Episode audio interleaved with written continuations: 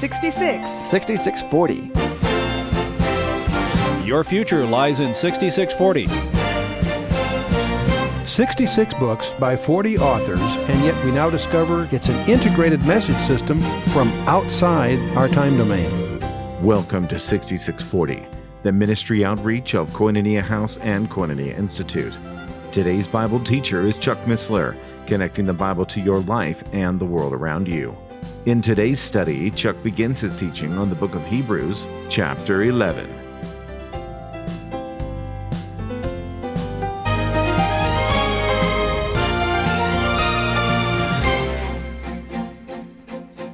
Well, we're reviewing the epistle to the Hebrews, quite an epistle, of course, uh, a shattering thing to many people to really realize that the Levitical system, the Levitical priesthood, the law is behind us. It's been totally replaced, eclipsed, um, annulled, put away uh, in, in, exchange for the new covenant and a new priesthood. And uh, it's re- very disturbing to many Christians to fully really appropriate this issue.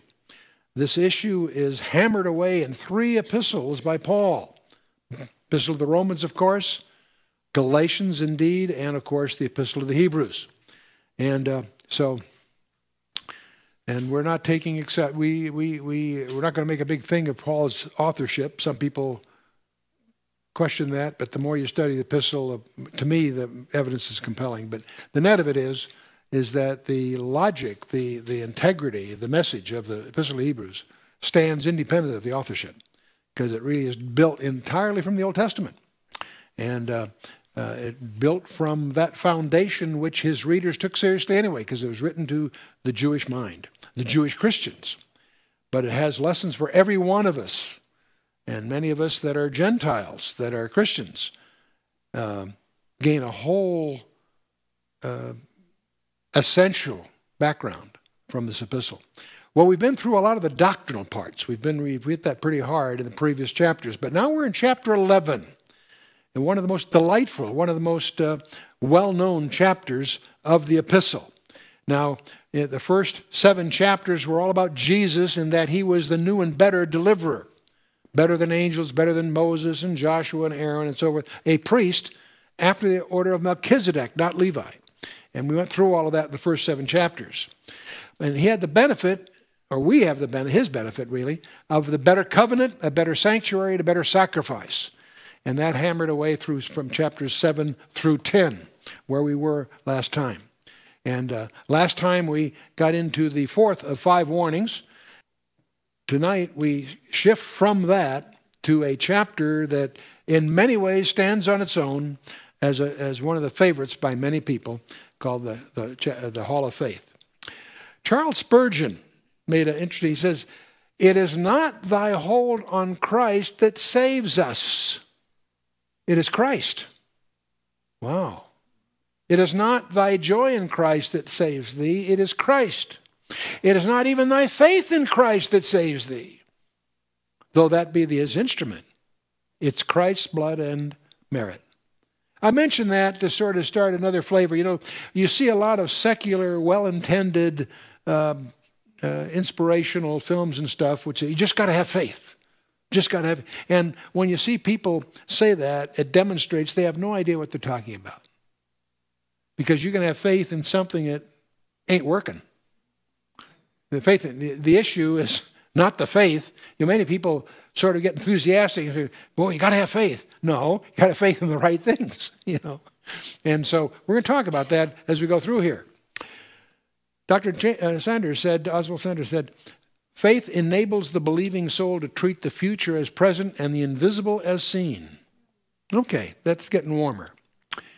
So let's just jump in and see what the thing says and see if we can understand what it says. You know, there's a great difference in our institute. We have two legs, or three legs, but two that are very different. We have the Berean leg, which is the study of the Word of God, and we have the Issachar leg, which is the understanding the times.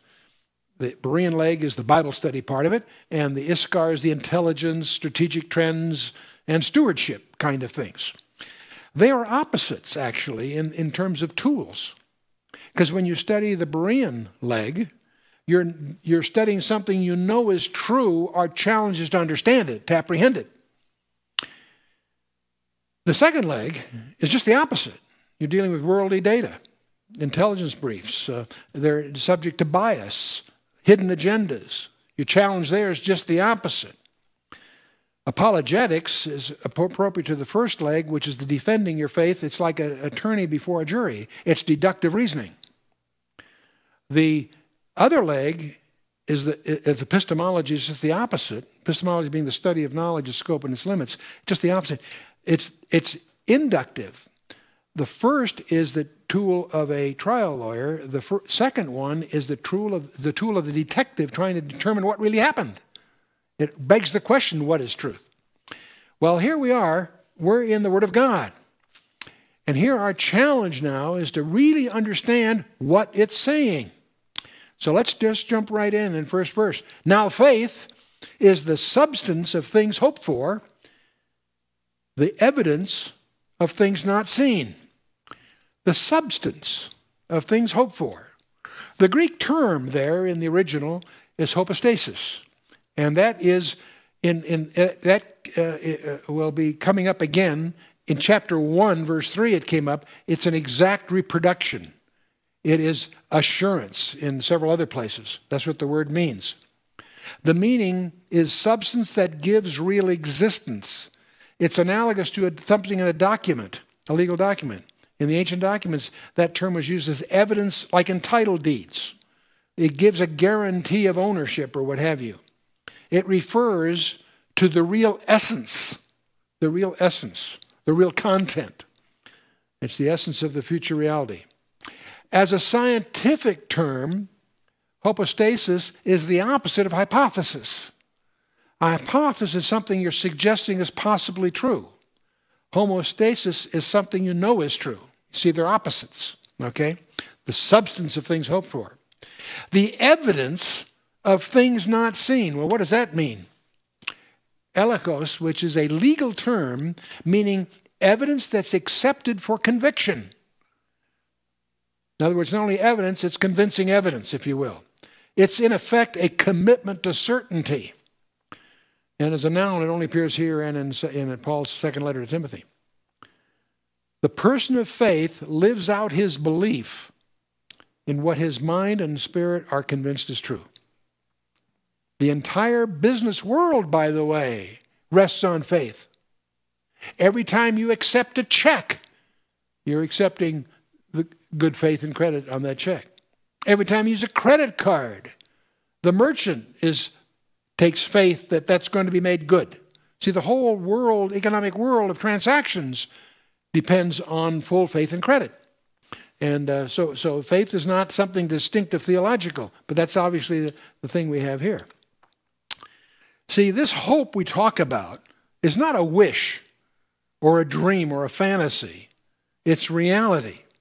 And uh, faith is the substance for the scientific mind, it's the evidence for the legal mind. Take either posture you want. And all of these things we're talking about here, of course, are still future and unseen. That doesn't make them unreal. That doesn't make them uncertain. That's what the faith deals with. It hope, or faith has to have a foundation, and that foundation is Scripture. You got to have faith. No, you got faith in the Word of God. Different deal altogether. Now, even if you have faith in the Word of God, then that will be accompanied by patient, waiting until it comes to pass. So, faith in the Word of God is concomitant to enduring, hanging in there. That's really the point of the author. The author is going to select a whole bunch of examples, and some of the examples are kind of surprising. We need to understand he's not just giving a chronology of a lot of great faithful people. No, he's making another point, and we're going to watch for what that point is as we go. But in this first verse, the first the teaching here is that faith gives substance to things that are hoped for, and it demonstrates a provable reality to things unseen. We'll talk about some of these. Faith gives assurance that the other world, the unseen world, really does exist. You and I, whether we realize it or not, are hanging our entire eternity on the existence of a world we haven't seen. We need to realize that. We want to understand that better. The life of the believer today is lived in the assurance of another reality. And we're going to talk a little bit about that. That's a reality outside our immediate experience. And although these things are unseen, the person of faith is convinced of the reality of them, obviously. And the second verse says, and by it, by what? By that faith, the elders, the, pre, the ones that have gone before, obtained a good report. So, this forthcoming list we're going to be exploring that makes up this chapter is intended to motivate equivalent behavior. There are many experiences that people have had in the past that we may applaud that we don't really think are going to happen to us. We're not necessarily assuming we're going to be in their shoes. But the list that we're going to examine is going to point to behavior that we are expected to emulate, to, to, to uh, follow. Now, these elders we're going to talk about are Old Testament, obviously, saints. And since they exercise faith, to depart from faith is to depart from Old Testament saints. These Old Testament saints won the battle through patient endurance. That's the key, the key probably the two key words of this chapter patient endurance. These believers must win the battle the same way. In other words, the writer here, Paul, I believe, is saying he's going to point to these Old Testament saints that won the battle. You guys, you listeners, are going to need to win the battle the same way. You need to learn how they did it. That's how we're going to do it. And uh, the key verse, if you want to just pick a key verse, is a verse that is back from chapter 6, verse 12. That you be not sluggish, but imitators of them who through faith and patience inherit the promises. Well, you can't earn your salvation. Absolutely not. Your salvation is done 100% by Jesus Christ. If you're saved, it's because you accepted Christ. He did the whole thing. Your passport is stamped. You are on your way to heaven. Great. That's first base. That doesn't mean you inherit. What do you want to inherit? Promises. Boy, there are some fabulous promises that you can forfeit if you're not faithful. That's the whole thrust here. And that's the thrust of Nan's book, The Kingdom, Power, and the Glory, is the idea that there's an inheritance that you will forfeit if you're not diligent. Let's find out what that means. So that's what she deals with in her book. So let's go ahead here. Now we're down to verse 3, one of my favorite verses. Through faith, we understand that the worlds were framed by the Word of God, so that things which are seen were not made of things which do appear. That sounds like a little bit of double talk, doesn't it? Through, through faith, we understand that the worlds were framed by the Word of God. Now, the Word of God in the original is the word Rhema. When I go down to Australia, New Zealand, Radio Rhema is one of the major networks. Why do they call it Radio Rhema? It's the word. Because the word Rhema in the Greek doesn't just mean the Word of God, it means the spoken word. It fascinates me to notice, and remember back in uh, Romans chapter 10, verse 17? Faith cometh by hearing, and hearing by the word of God. The Holy Spirit, seven times in Revelation chapters 2 and 3. He that hath an ear, let him hear what the Spirit God. The, I remember as even as a teenager, I came across an essay in one of the quarterlies, whatever, that the, the, the writer took the position that the ear is the portal God uses. All through the scripture, God said, Hear what he says. He that hath an ear, etc., etc., etc. The writer made the point that the eye is Satan's portal. Eve saw the fruit that was desired to be make one wise. You know, it's through the eye that Satan tends to that's, that leads to lust and all these things. Interesting. And I'm not, I'm not here to, you know, to, to endorse the particular thesis of the author, but it is a provocative perspective that God seems to use the word, the spoken word, as his instrument in some surprising ways. The word rhema. So the worlds were framed by what? The spoken word of God. Okay? It's interesting that an ancient sage by the name of Nachmanides, he wrote in the 13th century, Jewish genius. He noted that in Genesis chapter 1, the creation chapter of the Bible, God said, and God said occurs 10 times. And maybe from that and some other things, he came to some interesting conclusions. But God said, God, all that in Genesis 1, the creation of everything you can think of. It's all listed there in the six days, right? And God said, and God said, and God said. Ten times he says that. So that things which are seen were not made of things which do appear. That's one of those phrases that you first think just sound like a little bit of double talk. You know, let's find out what does that really mean. Let's talk a little bit about the dimensions of our reality. We're sitting here in chairs. I've got a podium up here. We're in a room, right? That's our immediate reality. Nachmanides, back uh, in 1232, concluded from studying Genesis chapter 1, and God said 10 times, he concluded that the universe has 10 dimensions, and only four are knowable.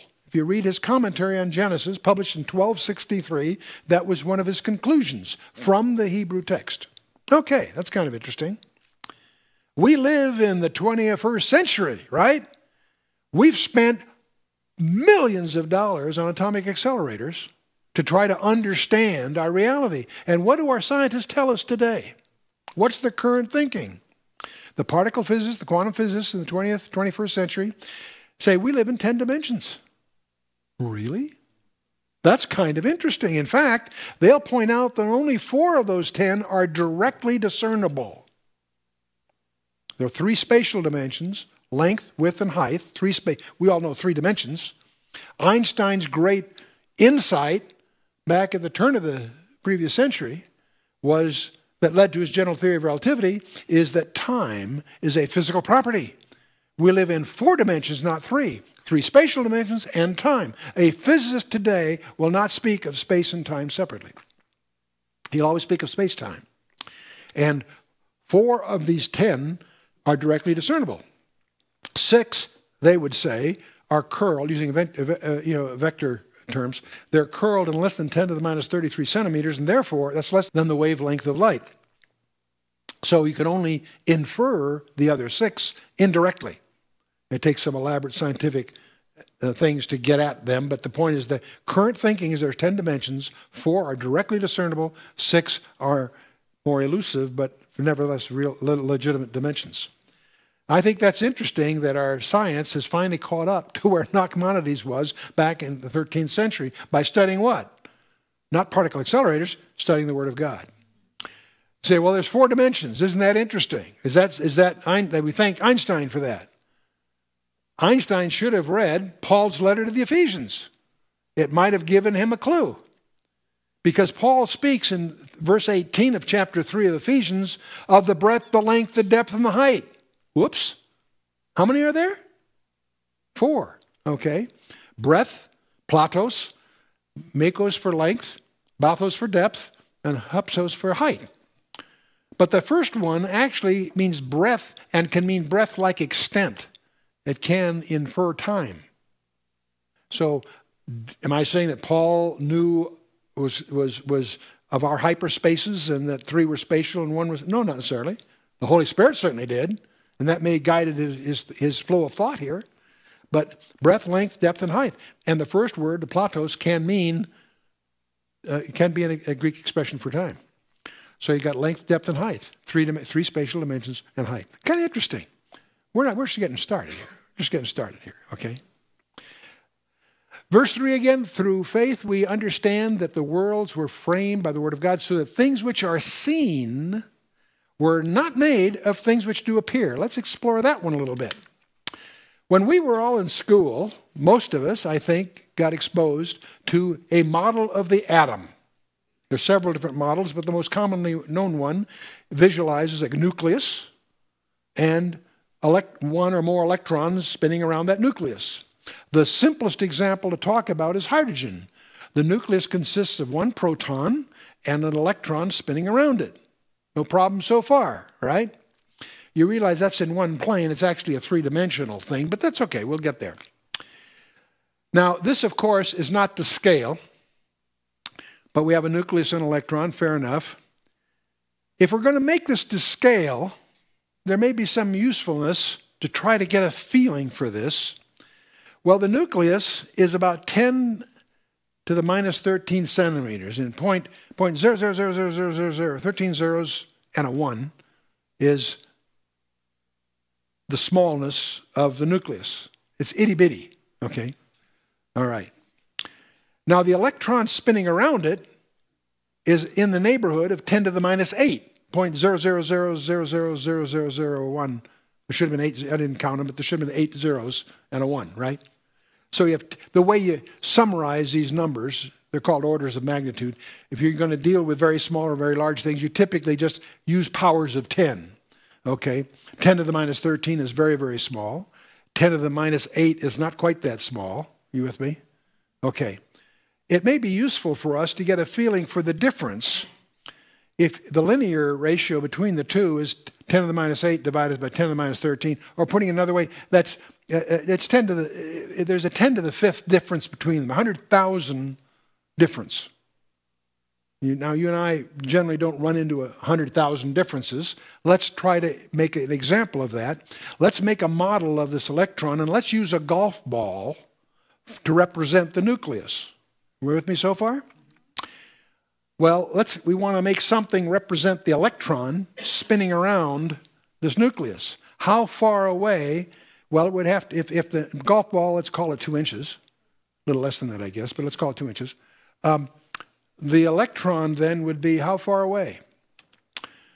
Well, um, it turns out the electron would be about, uh, if, uh, if, if I have uh, one, it, it turns out to be about 55 football fields away. Okay. Yeah, wow, is right. That's, that's a long, is it, call it a mile. Call it a mile, okay? So, football field, I'm using it like a meter, but call it like a yard, okay? We're, it's about 5,500 uh, uh, uh, yards. That's a long way, okay? Call it a mile in round terms. But that's just the linear. That's 10 to the fifth. But uh, if I want to make it volumetric, I need the length, width, and height, right? So what I really need to do is cube whatever that is. Well, if I cube 10 to the fifth, that turns out to be 10 to the 15th. Now, the 10 to the 15th is a number so big that most of us can't relate to that. In fact, I was in a discussion with Dr. Edward Teller and his sidekick Norris Keeler. We were on a board together, and they were talking about 10 to the 15th.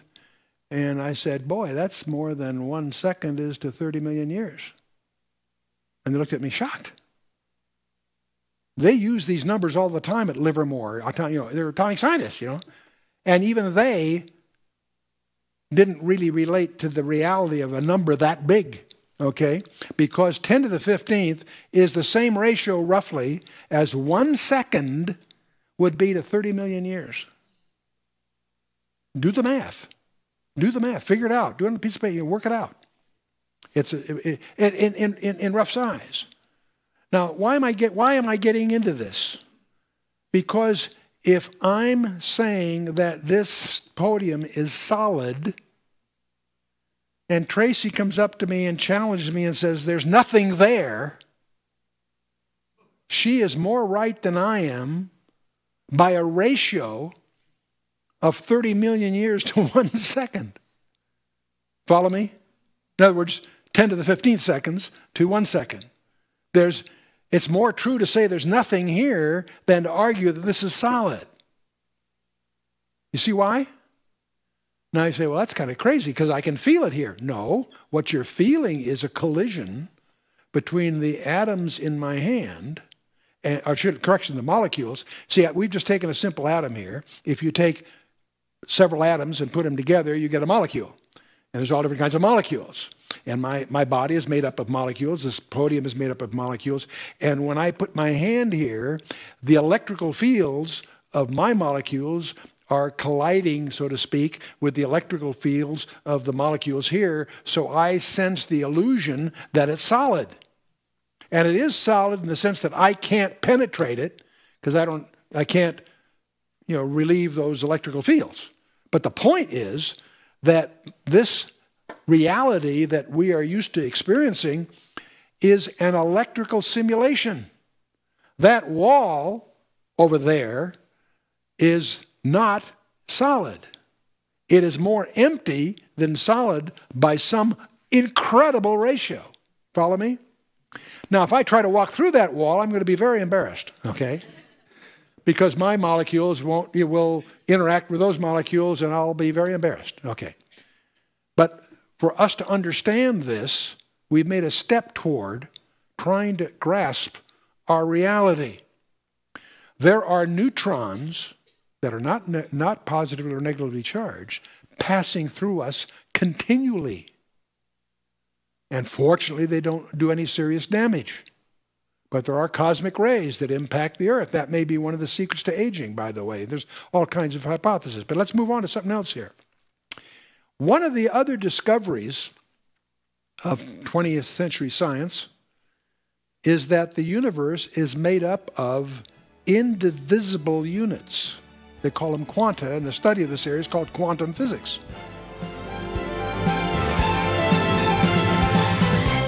You've been listening to 6640, the ministry outreach of Koinonia House and Koinonia Institute. Today's Bible teacher was Chuck Missler, teaching through the book of Hebrews. For a complete listing of resources available, please visit khouse.org. You can also call us on 1 800 House 1 To learn more about Koinonia Institute, visit koinoniainstitute.org. Thank you for listening to 6640 and for your continued prayerful support of this ministry. Until next time, as we continue this series, may God bless you with the knowledge of His Son, Jesus Christ, as you study His Word.